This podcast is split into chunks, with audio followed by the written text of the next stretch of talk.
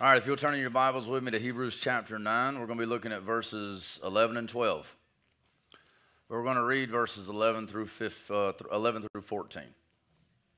Please stand to your feet for the reading and the hearing of God's word. Hebrews 9 11.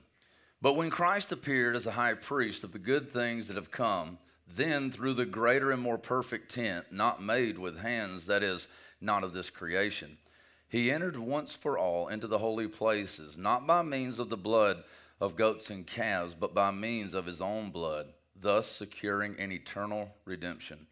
For if the blood of goats and bulls and the sprinkling of defiled persons with the ashes of a heifer sanctify for the purification of the flesh, how much more will the blood of Christ, who through the eternal Spirit offered himself without blemish to God, purify our conscience from dead works to serve the living God?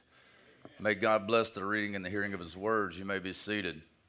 I wanted to use the board today because I thought it was appropriate that we look at some of these texts, but I also want to try my best to be very applicable today because I want to help you to see. I was talking to uh, some of the elders and some of the men in the church uh, here the last uh, few days, last week or two, and you know, oftentimes we come to church, we sit in a service, and hopefully at the well we can say that the teaching, not just from the pulpit, but the teaching that you get, the discipleship that you get, the training that you get here, whether it be in one of the Sunday morning classes that we do uh, for the youth, or uh, maybe the one that Dustin uh, is doing, or there's a plethora of different uh, studies and ways that you can uh, come and uh, hear about the Scripture, to study the Scripture, to study doctrine and theology.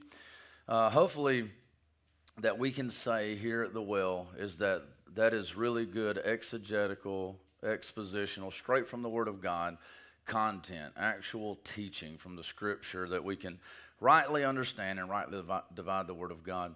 But not only is that a reality, and I hope that that is, not only should that be a reality, but also that it should be a reality that the things that we learn, we are seeing them come from our minds that we hear into our hearts that would make a true and lasting change. And when that change happens in our hearts and it starts to shift and mold, transform us on the inside of who we are, in the deepest parts of who we are, that we would then see that manifest in our hands. What we do, what we say, how we interact with the people around us, what we consider most important. And we all know how to identify that which is most important to us, don't we? There's a few inevitable factors and evidences for that. It's going to be where you spend your time. Where do you spend the, the, the majority of your time? It's going to be where you spend your money. Okay? You take a look at your checkbook and you can see what your God is fairly easily. You, it's gonna, it, you're going to spend your efforts on it.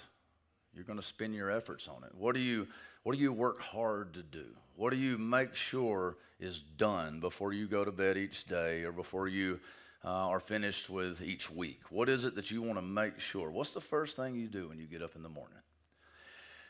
And so, my desire, my prayer has been lately that we would not just be hearers of the word, but that we would be doers of the word. And everyone should be able to look at your own life and gauge whether or not you are simply uh, receiving good teaching, hearing good teaching, um, being made aware of good doctrine in the Bible, and then leaving, leaving it there and saying, oh, that's great, that's right, but not letting it have its proper effect in your life. And that's what I want you to ask yourself to do today. The title of today's message is Actually Being Christ. Actually Being Christ. See, we have the teaching of penal substitutionary atonement. You say big words. Some of you like those big words.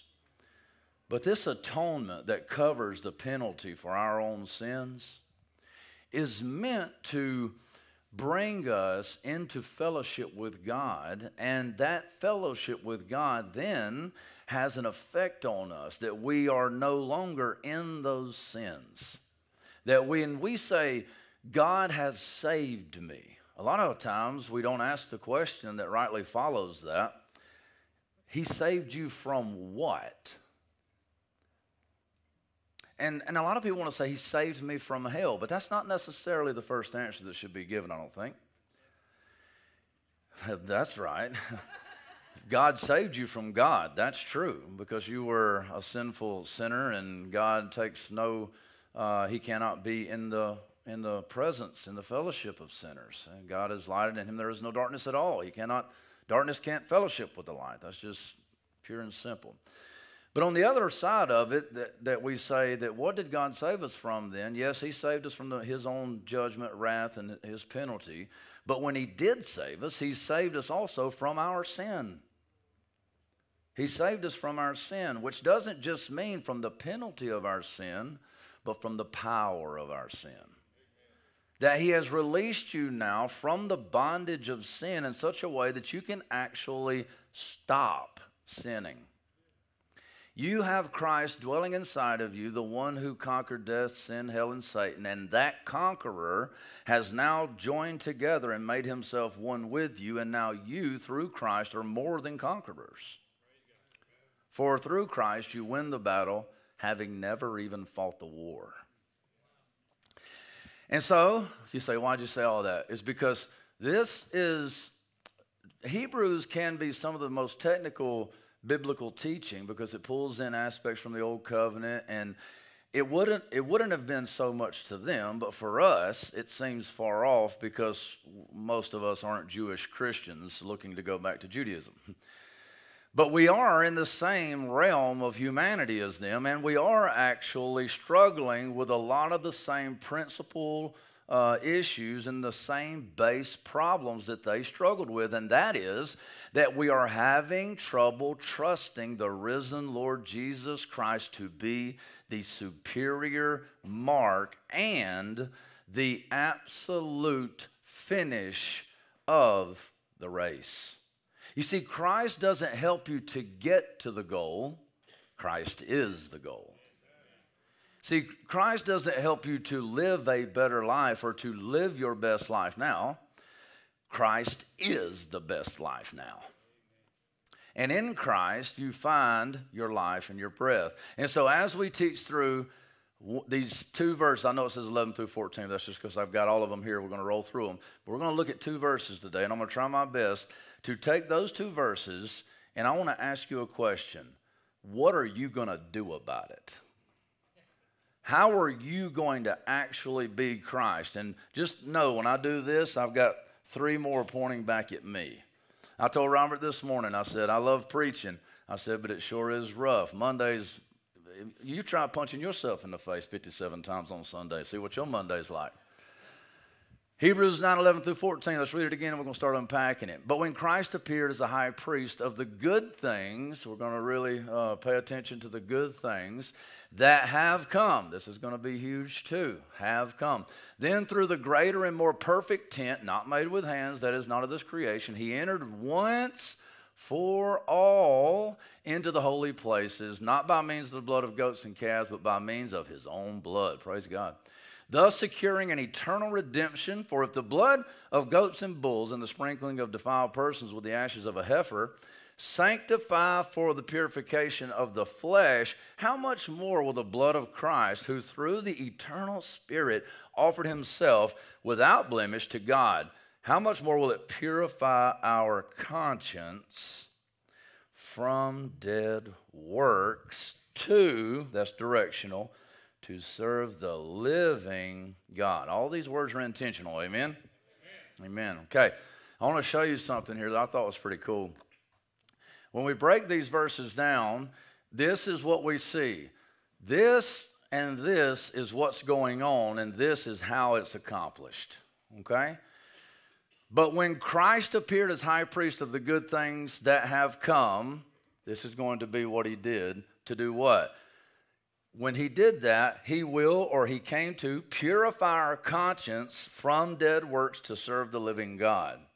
Here's what we see that he's come, he has come.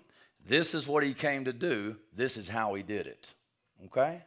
Now, this is doctrinally just superb. We could spend hours upon hours and upon hours here. But what I want to do is, we've talked about a lot of this already. And so I want to say, okay, what does that mean for you and I after we break it down just a little bit at a time? All we're going to do is look at two verses today. And we're going to break those two verses down in 11a, and then we're going to look at uh, 11b, and then we're going to look at 12, and we're going to ask these questions. Well, I want to point out a few good things here, and this is just going through the scripture line by line, but trying our best to apply it to our lives. Okay, so all of us in here, well, not all of us, most of us in here, we proclaim to be Christians. Okay, there may be some in here who don't. Praying for your soul. You know, don't fight God; He never loses. Right? But today, I want to uh, ask the question for you believers out there what are you actively doing every single day in the small aspects of your life to actually be Jesus Christ? If the, and you say, wait a minute, that's blasphemy. I'm not Jesus. No, no, no. Don't get my words twisted. What I mean is, is that if Christ dwells in us, then we are ambassadors of Christ. We are called to take Christ into the world through proclamation, but also through action. Romans chapter 8, Paul tells us that all of these things, those whom he foreknew, he predestined, those whom he predestined, all this golden chain of redemption, it leads to what?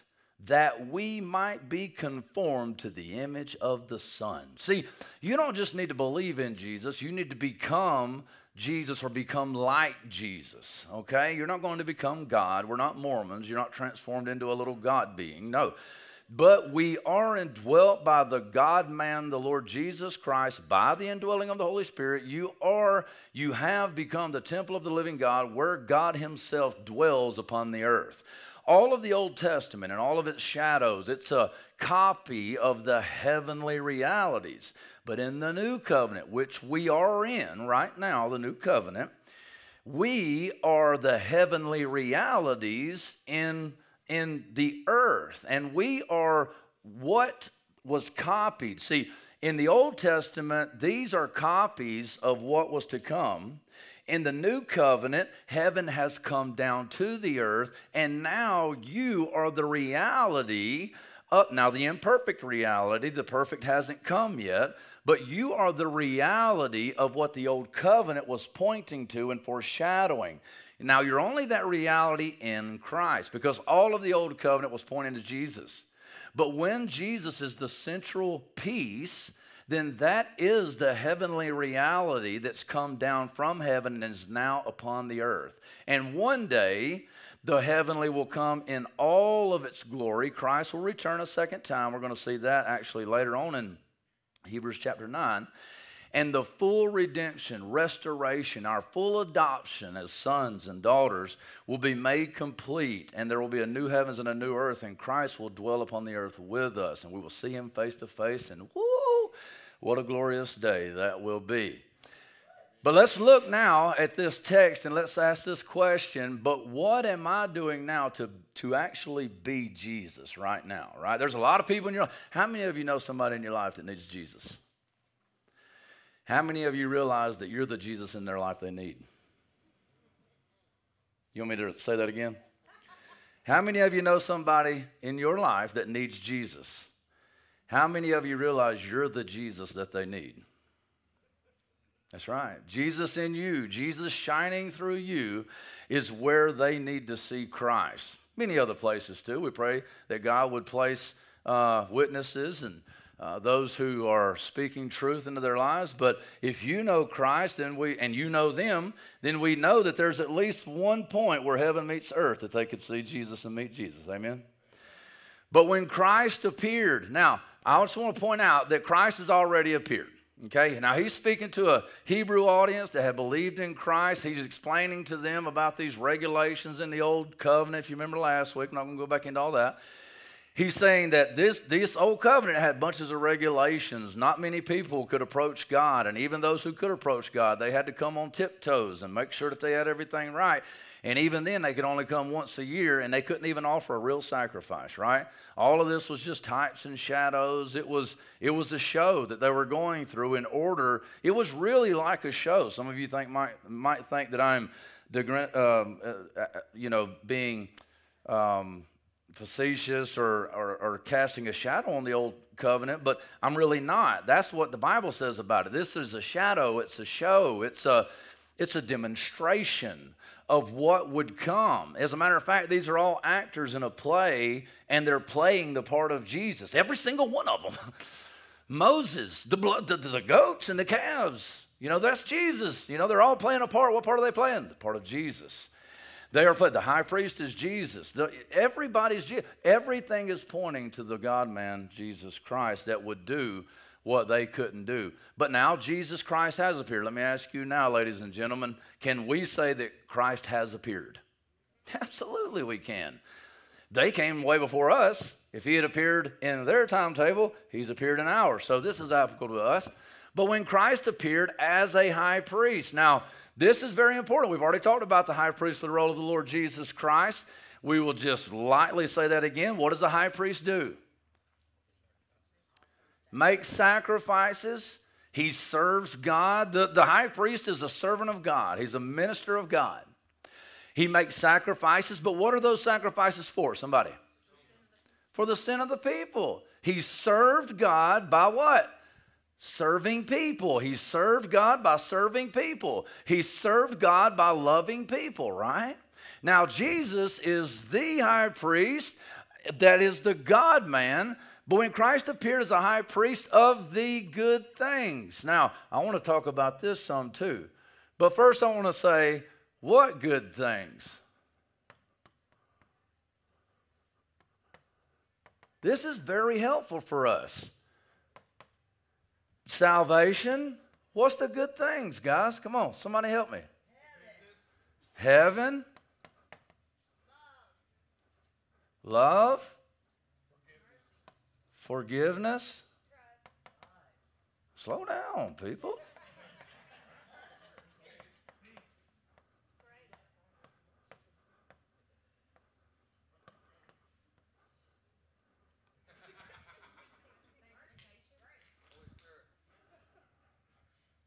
Let's do this. Let's do this. Let's use another verse. All good gifts have come down from above. What book is that out of? Somebody. Come on, it's James. All good gifts have come down from above. You see, God created a wonderful creation. And I've got this little demonstration for you. God created a wonderful creation, you see. And in the beginning, you had heaven joined to earth. And it was beautiful, right? You remember, take all this and just put it together for a second, okay? All good gifts come down from above. Take that word good. In the beginning, God said, Let there be light. And he starts this creative motion, right? With his, just with his words. And he makes the light and he makes this and he makes that. And, he makes. and six days he's creating, he's working, he's creating, he's working. At the end of every day, what does he say? It was good. It was good. It was good. So human beings themselves are good gifts from God, right? So he's making the creation, and the whole thing is good. It's good. And God is there. He is dwelling in the midst of his people. Who are the people? Adam and Eve, right? And he's there and he's walking in the cool of the garden or he's in their midst, however you want to interpret that. And but then something happens. What happens? The enemy comes in and he does something. He does something. What does he do? Somebody help me. Uh, the word. He tempts, he, he calls them to question God's word. Somebody remind me in Hebrews, where, where does it say something else about the word and what it does? Somebody tell me? He holds all things together by the word of his power. Remember that? And so, if God's word, if Christ's word holds all things together, right? And you question God's word and then ultimately give in to the temptation and what?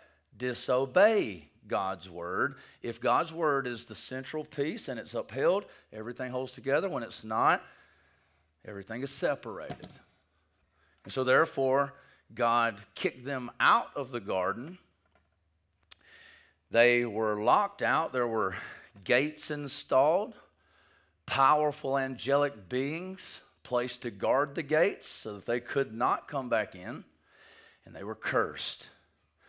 And so you had heaven and earth separated, and a great chasm in between that no man could cross. Because if you've sinned in one part of the law, you've sinned in the whole law. What book is that? James. Y'all got to start reading y'all's Bible. so here we are. We are in the situation where God made good things, and the good things aren't necessarily all evil things now. But evil has come into the world and corrupted these good things, and now they need to be redeemed. So I want to point out some of the good things, but now these are all nice and cool and nifty theological good things. But what are some other good things? Come on. AC, baby. And at the end of this month, it will be heat. All right. What else? How about children? And uh, I heard somebody say food. Oh, yeah, shelter. Good. What else? Family. Absolutely. I love that little voice coming out. What else? Firearms. Hey, no doubt. Protection. Every good thing. Isn't it? Every good thing comes down from above. Now, why you say, why are you doing all this? Well, look, look. I want to show you something here. Now, this is the Bible. Isn't the Bible awesome? But when Christ appeared, now we've established that Christ has already appeared. Amen? Amen? Christ has appeared. So this is to us too. But when Christ appeared, and I will point one other thing, this is to show the contrast. These things wasn't a reality then like they are now. You see, in the old covenant, we could see grace. We could see grace. But was grace in the old covenant the same as grace in the new covenant? Absolutely not, right? So we say in the old covenant it was like this, but you see the see the contrasting conjunction there? But when Christ appeared, now he has appeared as a high priest, which is what? a, a servant of God, one that one that serves God by serving the people. One, let's go even a little bit further one that serves God by bringing people closer to God. Amen?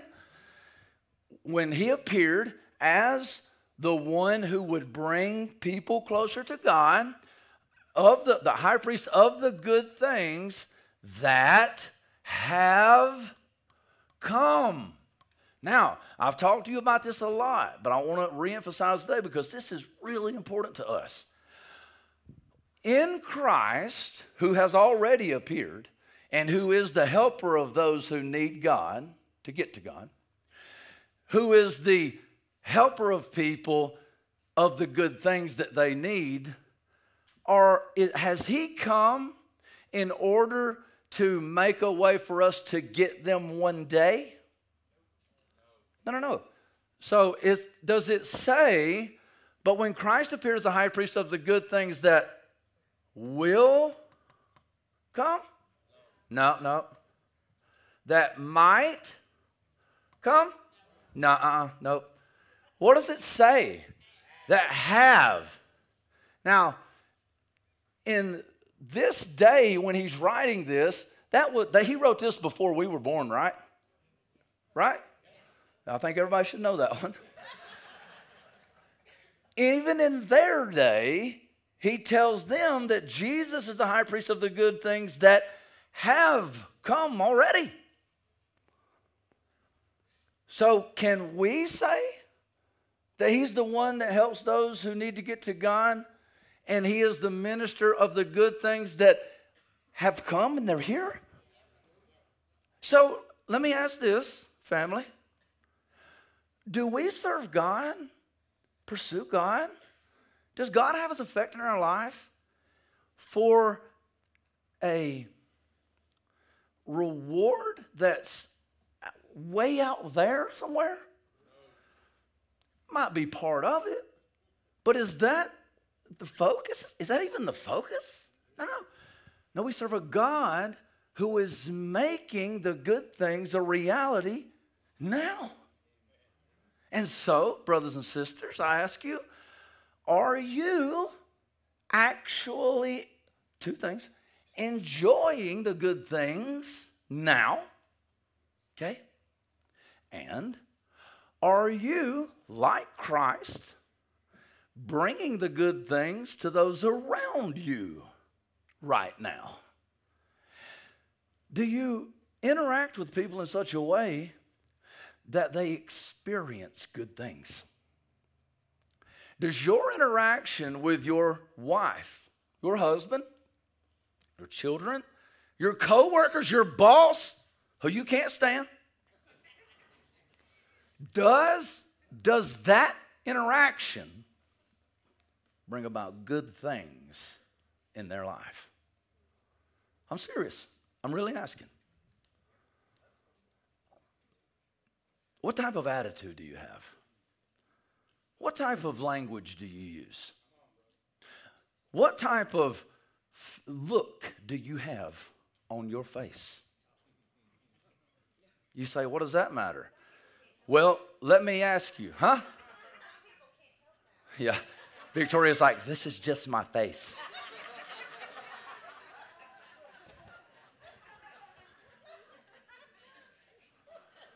As a matter of fact, when she said that to me, she was like, Some people can't help it.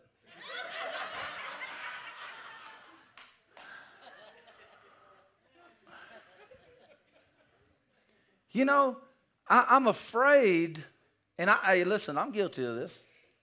I'm afraid that so often we get caught up in religious routine and we don't allow Christ and the Spirit to have its proper effect in our lives. And we're walking around and we're interacting with people as supposed believers, and we are just mean and nasty and and just sour puss face, just and the whole world is against us, and why does life have to be this way? I don't have any nice shoes, and uh, and nobody in a million years would guess. Now they heard you say, "Oh, I'm a Christian," but no, my, nobody in a million years would have would have guessed, looking at you, that the God of all creation has come down out of heaven to the earth to bring the good things with him and grant you full access 100% of the time. Because people that are blessed and fulfilled don't walk around like that. Right? Well, some of you do. I don't know. Some of us some of us do. That's what happens when we are trying to consider the things of the world the good things. That's why millionaires and movie stars who have everything they ever wanted on this earth and have servants at their beck and call have such a high suicide rate. That's why Hollywood counselors are some of the richest people in the world. Until you understand that it is Christ who has appeared and it is Christ who brings you the real good things that have already come, until you understand it's Christ, these can't really be a reality in your life. And you can't be like Christ to take those of someone else. Now, other texts that I could draw in from here uh, would say that we are ambassadors of Christ. As a matter of fact, uh, Paul tells us that we are ministers of reconciliation, through whom God is reconciling the world to himself. Romans chapter 8. So, John, you are a minister of the gospel, and God is using you as his own ambassador to do the work that he was doing on the earth, he is now doing through you. And you are called to draw people to him. Starting with, if you're a husband, starting with your wife. If you're a wife, starting with your, if you are parents after your husband and wife, children. You see, we are to be Christ in this way. Let's move. Now, watch this, it gets even better. Hebrews 9 11b, the second part of 11, and the 12. Then through the greater and more perfect tent, man, greater and more perfect tent, not made with hands, that is not of this creation, he entered once for all into the holy places. Now, we'll talk about this a little bit more in depth theologically, but here's all I want to really point out into this is that all of this is a reality that lasts for how long? Somebody say it again. That's right. Forever. How, what, what is that? What, say it one more time. Forever. Forever. So, is, are the things of God and the things of Christ, once you are in Christ, are there something that is finicky, uh, failing, and fleeting? No, no, not at all. No. How long do you get to partake? Forever. When you're in Christ, you're in Christ. Then through the greater and more perfect tent, you see, this was the problem with the old covenant sanctification. One, it didn't even purify the conscience. It didn't make perfect. That's it just didn't do that. It wasn't designed to do that. It was actually designed to show just how perfectly imperfect you are, right? And it was designed, the whole thing was designed to demonstrate to you so that you might be fully convinced that there is no way that you can partake of the good things without God Himself being the one that brought you into those good things. No mere human high priest could ever, ever, ever make perfect or to purify. No, they were all temporary. Somebody tell me how often the high priest made sacrifices, and I'm not talking about Yom Kippur, the Day of Atonement. How many, how many times did, did high priests make sacrifices? That's Yom Kippur, but every day. Every day. There was sacrifices for this, sacrifices for that, washings for this, washings for that, rituals for this, rituals for that. The whole point was is that you guys are just slam nasty. And it don't matter how much these human hands wash you, it will never wash that stink off. That sin is stuck like Chuck. And you're never getting off, you're never getting that off. It's to take some holy water. It's going to take something more. It's going to take something that's straight from God. It's going to take God Himself being the one that does the washing. And you're not going to be able to be washed in water. What you going to be, what you going to need to be washed in? Blood, the eternal blood of the covenant, the blood of the Lord, the Lord Jesus Christ. The whole point, though, I want to point out to you is, is that the good things of God have gone through the more perfect tent, not the one made by hands, that is, not of this creation. And so we say that the, uh, the sanctification, the atonement, um, Let's pull back here. The good things have come, the good things. So, all of these things. Now, let me ask this, because this is a good point, a good, very practical point. In the Old Covenant, a lot of people think that the Old Covenant laws and stipulations and stuff was merely spiritual, that they were merely for pointing to the Lord Jesus Christ. Now, I say they were primarily for pointing to the Lord Jesus Christ. What other function did they serve? What is the most practical function that the Old Covenant laws uh, that, that they were there for? What were the most practical functions? Anybody want to tell me? Hold on, what? Cleanliness. Cleanliness to purify the flesh. What? Yeah. So in the old covenant, let's say just a very, very, very practical thing. Uh, there was a law that you can't eat pork, split hooved animals. You can't do that. Why? Is it because porks are just inherently evil? No, I mean, I would imagine that he might have made a pig on day one and he didn't say, and it was good except for piggy. right? We only see, we don't see food laws until much later, right? So why is that? Well, number one, He chose what he chose because he wanted to choose it, but he chose that in order to demonstrate the need for Christ to purify us and the, the need for us to maintain our holiness and cleanliness as we have separated ourselves from the things that the world does. But a very, very practical application of that is, is that in those days you don't have chemicals that sterilize. You don't have sterilized facilities that can make sure your food is properly maintained. No. And where do we all know that, that pigs love to be? In the mud and the muck and the mire and the germs and the nasty, right? You don't want to add nasty to your nasty, then you're nasty, nasty. You know what I'm saying?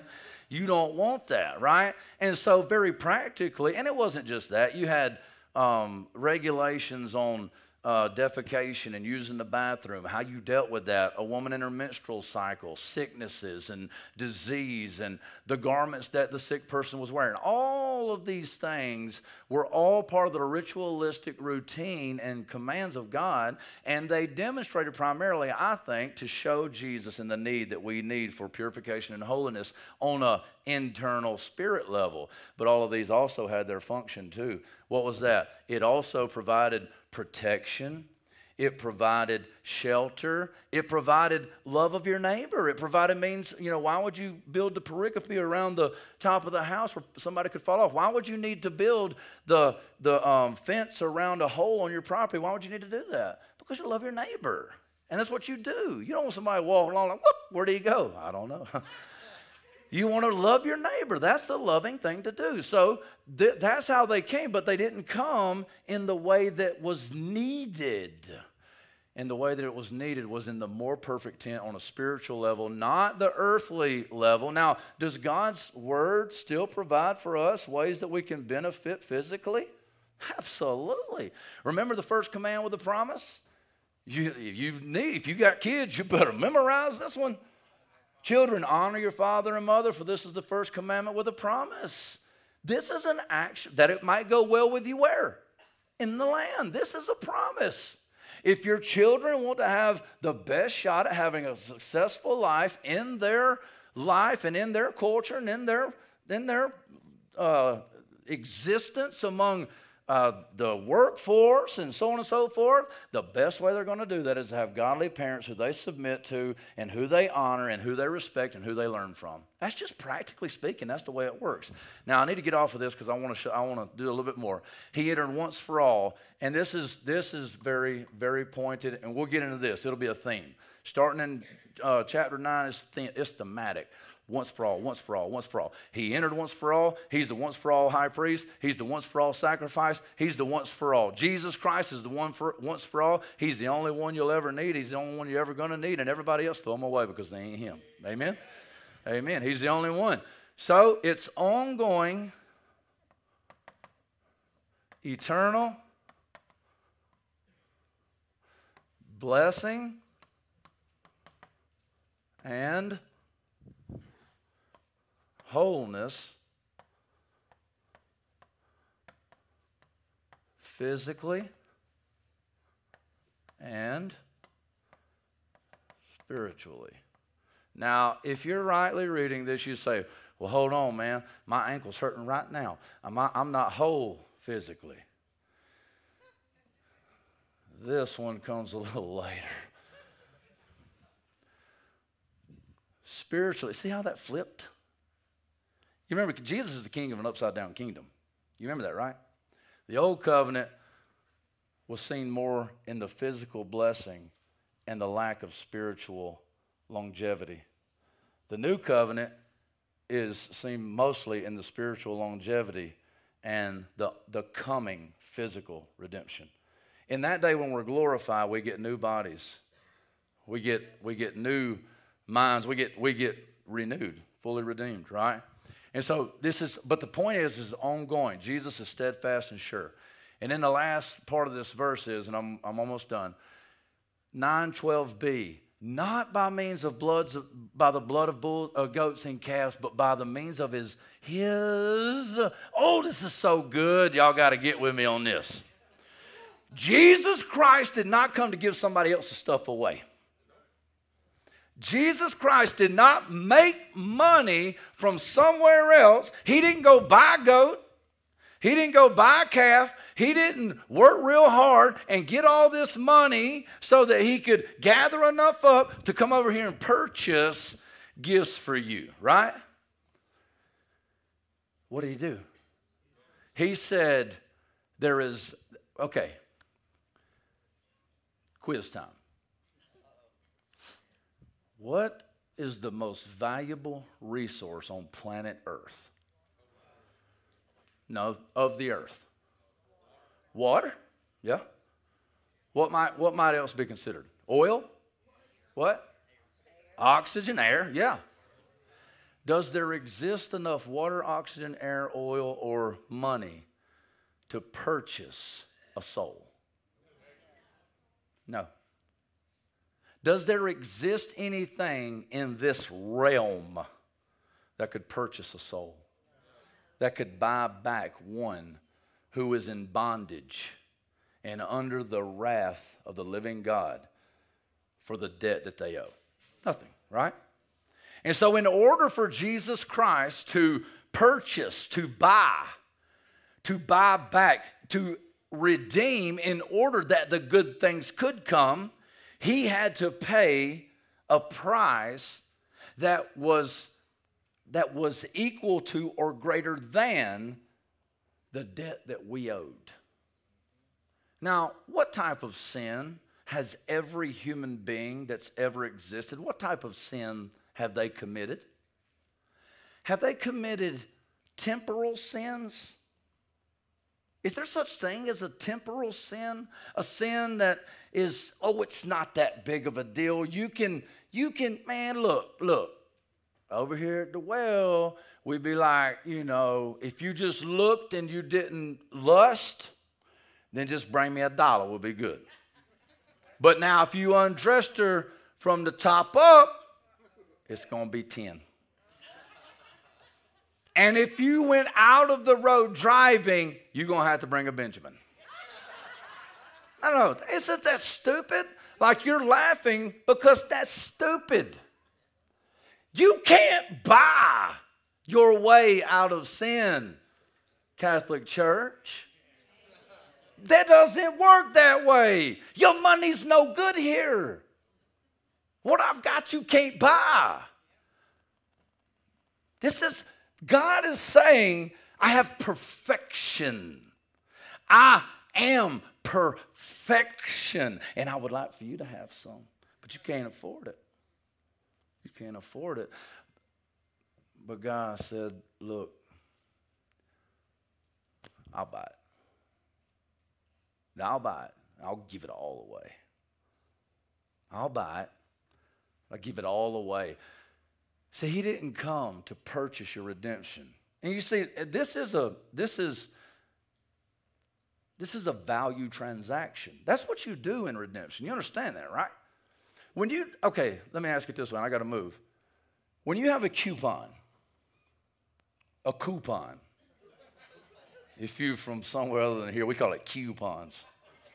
If you got a coupon and it says $3 off your gallon of milk, so it'll only be $18.99. Let me ask you a question. How much is that piece of paper worth that says $3 off your gallon of milk? How much is it worth while it sits in your hand? Not a dime. Whatever the papers it's printed on, whatever. What do you have to do to give that piece of paper a $3 value? What? You got to redeem it. You got to redeem it.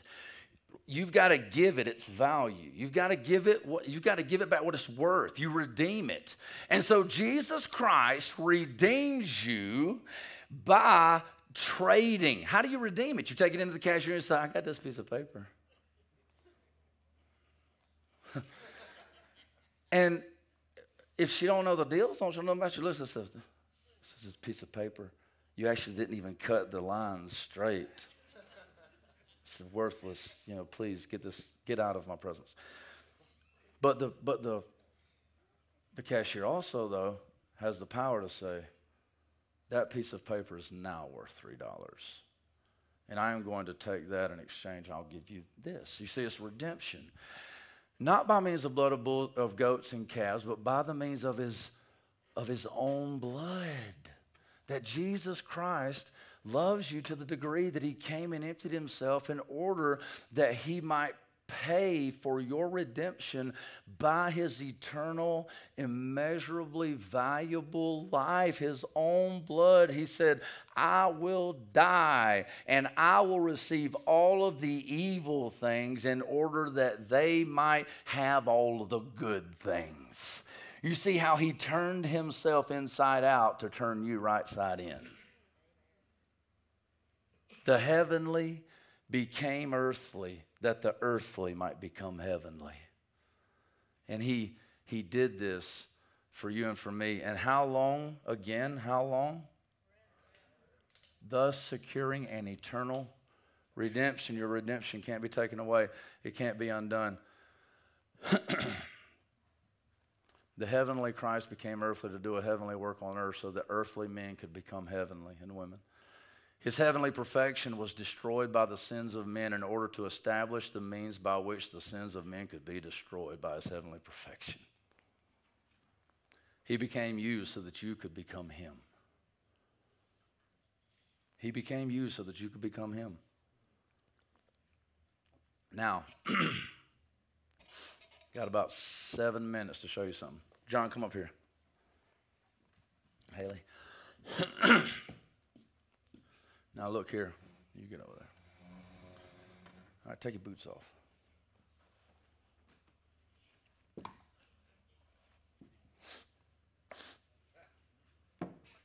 All right, you guys hop up here. Both of you. Yeah. You see, in the beginning, God said, Let there be light. In the, be- in the beginning, God created this, this beautiful creation. And man, he, he created Adam and Eve, John and Haley, and He's like, man, enjoy it. Be fruitful and multiply. And the man broke out in song. You know, he was like, yes.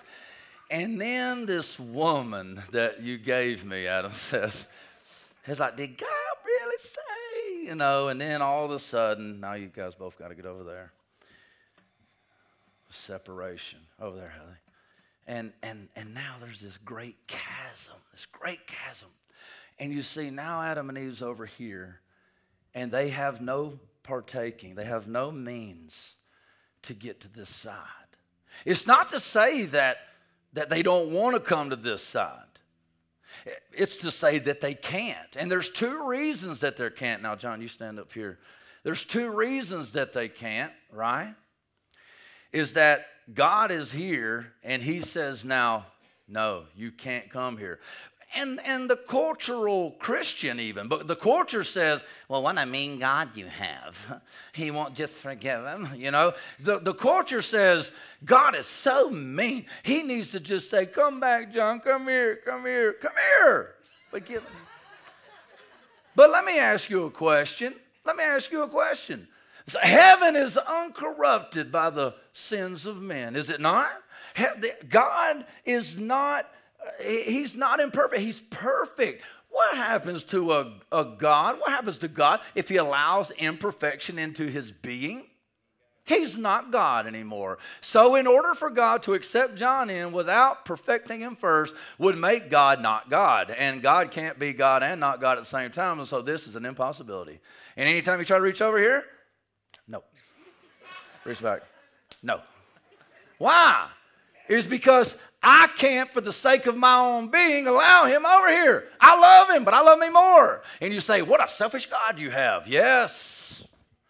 And if you are the all sufficient, all powerful being that created the entire universe, you can be selfish and loving at the same time because only God, who is omnipotently power and He is omnibenevolent, He is all loving, all gracious, all wonderful, all perfect, has the right to say, Look at me, look at me, look at me, look at me. And the whole creation would be blessed if they did just that. Does that make sense? Now we're imperfect. So when we say, look at me, look at me, look at me, you just look like an idiot. But God demonstrates his love by saying, look at me. Because life, he, is, he is the way, the truth, and the life. It would be unloving of him to say, oh, you're, no. don't glorify me. No. Oh, God is glorious. Okay, so come on, guys. Y'all come back up here. Now, okay, what was I saying? Just stay down. Stay. Now, now, what do we need to happen? What do we need to happen? They need to get back over here, right? And the only way they can get back over here is for something to happen to this chasm. They sinned down here. Now, I told you there was two reasons that he couldn't get back over here. Get back over here, John. And sometimes it's because he reaches and God says, no, just like he did at the Tower of Babel, right? He's like, y'all think y'all something. And all of a sudden they can't understand each other. You know, he's like, and it's like, you were just speaking my language. What happened? I can understand the words you're saying. He's like, grab me the hammer. But all he hears is, and he's like, I don't know. So the whole thing comes crashing down. But there's a second reason, right? The second reason is every time he thinks about looking that way, look that way. Hey, this ain't difficult. Every time he looks that way and starts to reach that way, this world over here is pulling him back. You got sin crouching at your door. She's doing it. I'm doing, everybody over here is doing it, right? This chasm right here is filled up with sin and darkness. And every time he reaches, he's like, nah, man, look right here. You know? You know what I'm saying? You know what I'm saying? Hey, nah, man, man, you big. Hey, man, you work out. You work Why out. And he's like, he's like, he's like, yeah, actually, you know, um, look at me, look at me. No, this is this is all about him being, you know, kind of prideful and arrogant in the in the demonstration. But, but here we are. Here we are. John needing to be redeemed and Haley needed, needing to be redeemed, right? They're over here in this desperation. And there is no way to get from here to there because God won't allow it and sin's dragging them back every single time. Now, I need one more. Let's go. Um, let's go. Titus. Okay, Titus, I'm going to let you be the hero right quick, okay? Come on, come on. I'm gonna let you be the hero because you look all innocent and like, you know, like. All right, get right here. Get right here. Yeah, stand up there. Okay, now I'm gonna play the bad guy, right? I'm gonna play the bad guy. So here I am. I'm sin. Okay. And like John Piper says, see, some of y'all think y'all y'all y'all do bad things. Y'all don't just do bad things. Y'all are all, y'all are bad. You got to go look that up. So here, here it is. Titus is, is playing Jesus in this, okay? And here he is. He's it's God. He's perfect, you know? And he's over there and he's looking over here, and him and the Father and the Spirit are having a conversation. And they're like, the, the Father's like, you know, if, if, uh, if they're going to be saved, one of us is going to have to go. And Jesus is like, I'll go. I'll go. I love, I, I love, I'll go. I'll do it. I'll do it. And the Father's like, it's going to be rough. It's going to be rough. And the Holy Spirit's like, I'll hold him up. I'll hold him up, Father. I'll hold him up. And Jesus is like, I'll do your will. I know what needs to be done. I know how to fulfill. And the Father's like, and, and there's no one superior. This is the Godhead, all equal, same will. And, Father, and Jesus is like, I'll go. Father's like, it's going to be rough. You know what we require. And Holy Spirit's like, I got him. I got him. I'll, I'll hold him up. I'll get him through. And Father's like, all right. So, so it is. And so, sin is here. Jesus comes down out of heaven. Come on. He comes over into this other reality, and sin being so big and bad. And, and when Jesus came, he came meek and mild. Look how little he is, right? I could choke him out with one hand, right? And sin thought the same thing. You remember the enemy, Satan, thought he had Jesus, right? He was celebrating. But the same victory that Satan won was the demise that got him. Remember what Hebrews said, even in earlier in, a, in the book earlier. It said that he destroyed the one who held the power of death by his by death by the by his own weapon. And so here it is. You know, death is strangling Jesus. Right? Don't get this on camera. death is is you know sin is coming at Jesus, but Jesus is innocent, right? He's so nice and loving, and, and he's innocent. And death is, is taking all of them down. But as they go down last second, you know, the Jesus is like, ah, if I'm going down, you coming down with me, right? And he takes them down to the pit and he destroys death. And in so doing, he provides, hop down. He provides this bridge. Look, put your feet right here and put your elbows right there. He provides this bridge. Innocent Jesus, come, drugged down to the pit came back up out of the pit, back up into heaven to be a land bridge. Jesus Christ humbled himself. And Titus, remember, it was the joy that was set before him that he endured the cross, despising the shame and the embarrassment. All right, hop up. All right, now the beautiful thing is, we haven't even, we haven't, okay, what does that mean for us though? Jesus did it, yes. Jesus did it. And I could say, all right, okay, you guys go back over there. That Jesus makes that bridge. Jesus makes that bridge that we cross over on, right?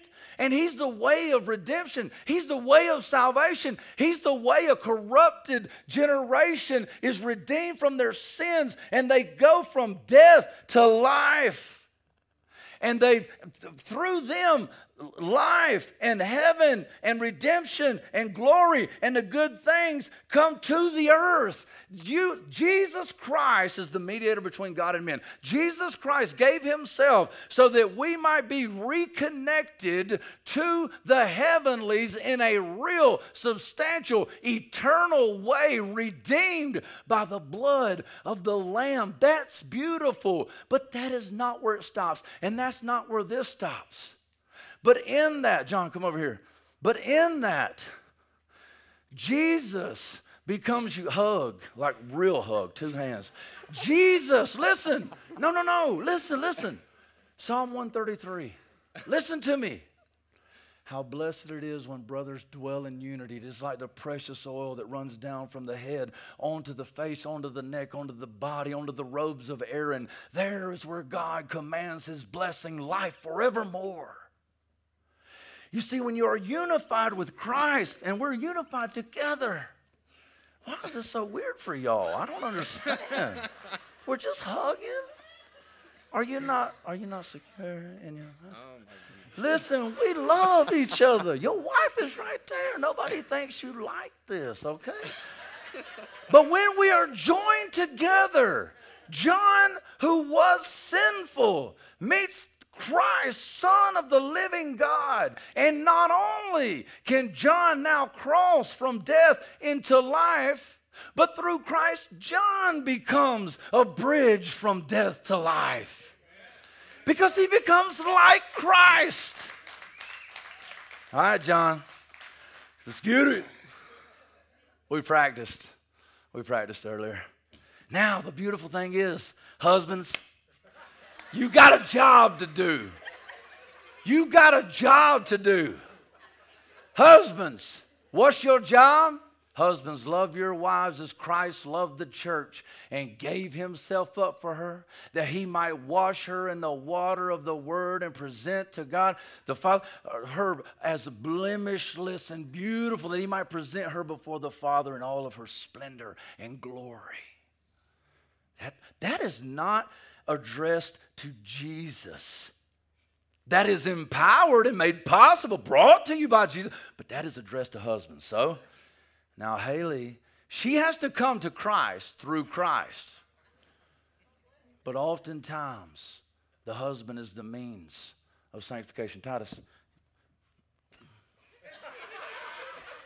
get right here. All right, now, Haley.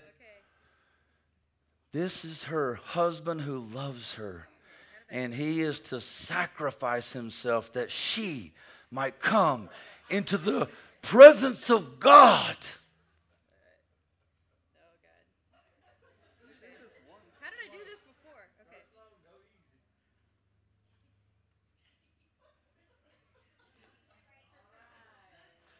Yeah, there you go. Stay right there, John. Now, watch this. This is for all of you out there. You say, Well, I'm not married. If, if you could hear my heart, Matt, this is you. This is you. That's your son in law. Can you come here, please? Listen to me. Listen to me. This is every single one of us. All right, I want you to get down on your hands and knees. I want you to crawl up under him so that he can rest himself on you.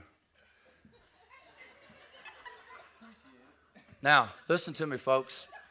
Listen to me. You think this might be funny, but I'm telling you right now, that's a picture of the gospel. Robbie, come here for a second. Hurry. Hey, brother, come here for a second. Come here, you, yeah. No, yeah, you too, both of y'all. You too. Bring your son too. Hey, you, come on. You. Come on, Grayson. All right, I'm to show you something else. Where's Haley? Haley, come back over here. Come on. This is his brother in Christ, his father in law, also, uh, metaphorically and literally. this is her husband. I'm her pastor. That's her friend. That's her friend. That's her brother. That's her brother. That's her brother. Now I want y'all to come gather around. Gather. All of us are believers. Come over here, Grayson. Come over here. All right, hey, let's do it again. All right, did y'all see how tough it was when she was trying to, and how hard it was for him? Hey, let's go. Let's go now.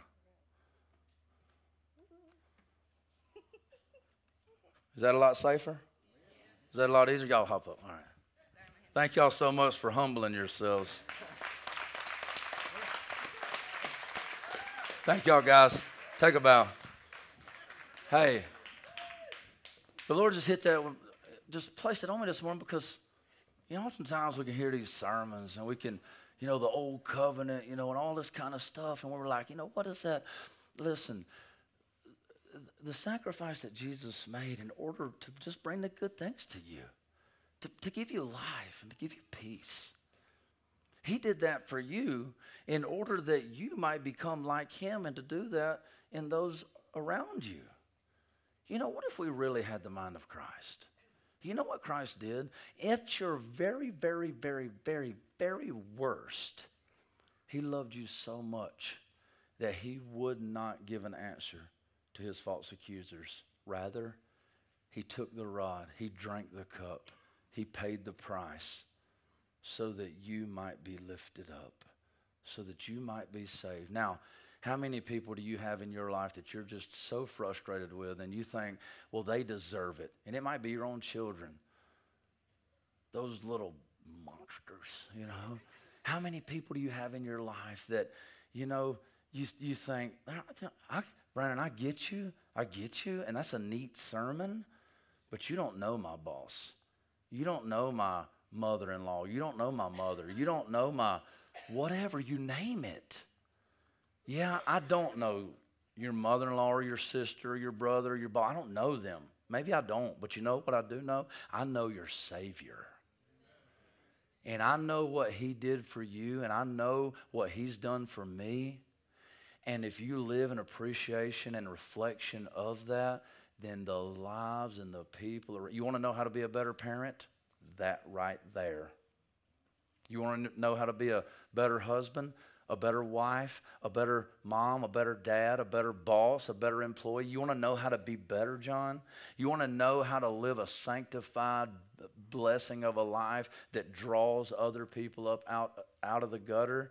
Then you live for Christ every minute of every day. Keep your eyes focused on Him, remembering what He's done for you, and simply pour it back out onto everyone around you. Your life will explode with joy. With joy. Even if people don't respond. You know why, Robert? It's because the same reason that you could preach to a room with nobody in it and still be blessed. Because it's not about the result, it's about the glorification of the one who made you. Amen. Let's all stand to our feet. As the band comes to do this last song, I would just encourage you to think about your life. How are you actually being Jesus Christ? What are you doing on a daily basis? You know, Jesus did not give an answer to his accusers because it would have stopped him from being able to love the people he loved.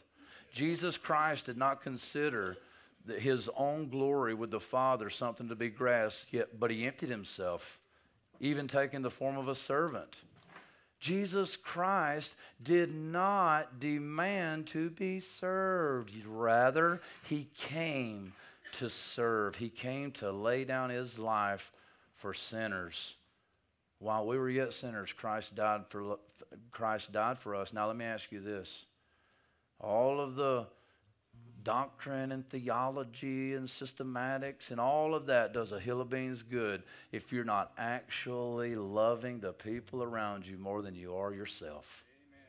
It doesn't matter.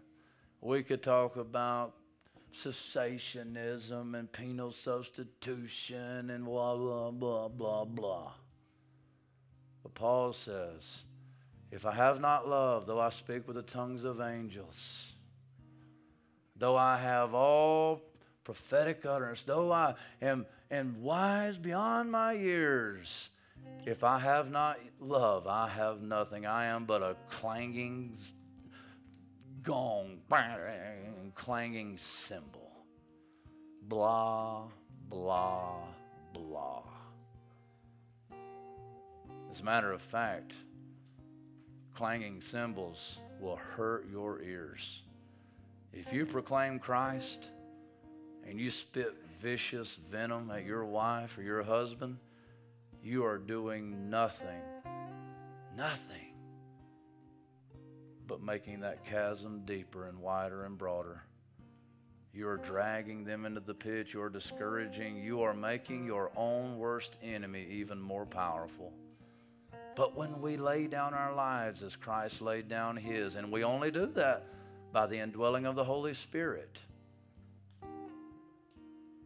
God moves mountains. Mountains. Lay it down, guys. Lay it down. Pray for me. I pray for you.